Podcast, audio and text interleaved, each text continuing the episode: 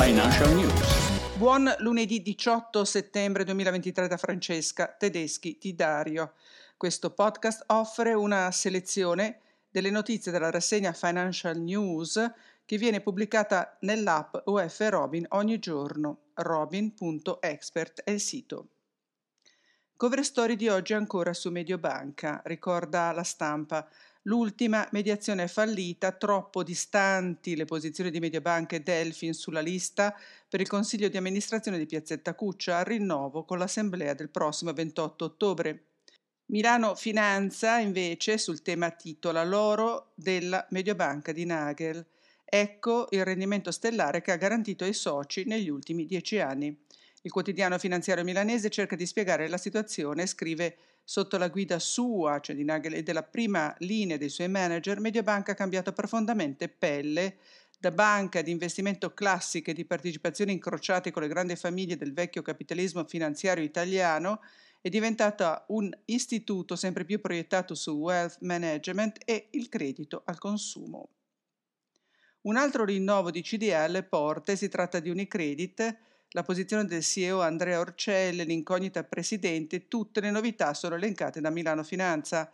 Mercoledì venticinque, infatti, oltre all'approvazione dei risultati trimestrali, il vertice potrebbe compiere i primi passi e non è escluso però che, in base a esigenze di calendario, ci si muova prima.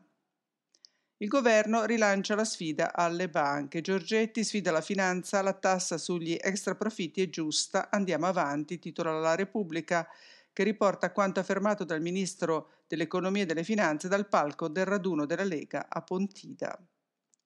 Banchieri e analisti finanziari non saranno d'accordo, il provvedimento si potrà perfezionare ma va nella direzione giusta. Ha anche fatto un esempio leggendo la lettera di un anziano su un giornale in cui si sottolineava la banca ha usato i risparmi suoi della moglie a costo zero o quasi per dare prestiti a oltre il quattro per cento annuo. Su questo argomento, nelle inchieste, leggo l'articolo che riporta lo studio della C G I A di Mestre, secondo cui se sui depositi in conto corrente si applicassero gli interessi del duemilaotto, famiglie e imprese disporrebbero di quattordici virgola sei miliardi di euro netti in più. A beneficiarne sarebbe anche il fisco. Nel duemilaotto i tassi di, eh, della B C E erano uguali a quelli di oggi.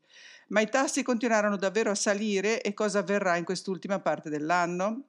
Goldman Sachs commette che lo Standard and Poor's cinquecento arriverà a quattromilacinquecento punti entro la fine del duemilaventitré, scrive investing punto com, indicatori questi che secondo la banca d'affari indicano come l'economia si stia dirigendo verso un atterraggio morbido. Nel risparmio gestito si sono registrati dei flussi anche a luglio, ma sale il patrimonio, scrive La Repubblica.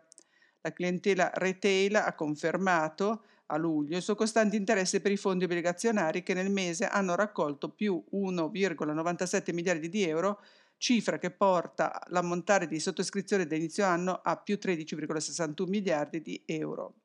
Inversione di trend per i prodotti azionari, meno quattrocentodiciassette milioni di euro, che si somma ai deflussi dei bilanciati, meno uno virgola trentuno miliardi, e flessibili, meno due virgola zero tre miliardi. Intanto i tassi di interesse passivi sui depositi bancari stanno aumentando, scrive il Sole ventiquattro Ore. Nel mese di agosto i rendimenti su investimenti come certificati di deposito o depositi vincolati da uno a cinque anni hanno raggiunto il tre virgola trentasei per cento rispetto al tre virgola ventotto per cento del mese di luglio. Financial Times pubblica oggi un'ampia inchiesta con numerosi articoli sul tema futuro del banking. Primo trend che leggo, le banche tradizionali si alleano per combattere e sparare una salva contro big tech e fintech. Invito a leggere la bussola innovazione di O F per capire come. Invito anche a leggere, scaricandolo già da venerdì, la bussola retail con la bussola wealth del mese, mentre questa settimana pubblicheremo la bussola E S G. Chi non vuole farsi battere dalla concorrenza deve conoscere ciò che fanno e ciò che pensano i propri competitor e con l'app O F Robin, oltre che con i database prodotti bancari e assicurativi e con il report della serie La bussola di O F, lo si può fare in modo semplice e immediato. Buona giornata, buon lavoro a tutti, a domani.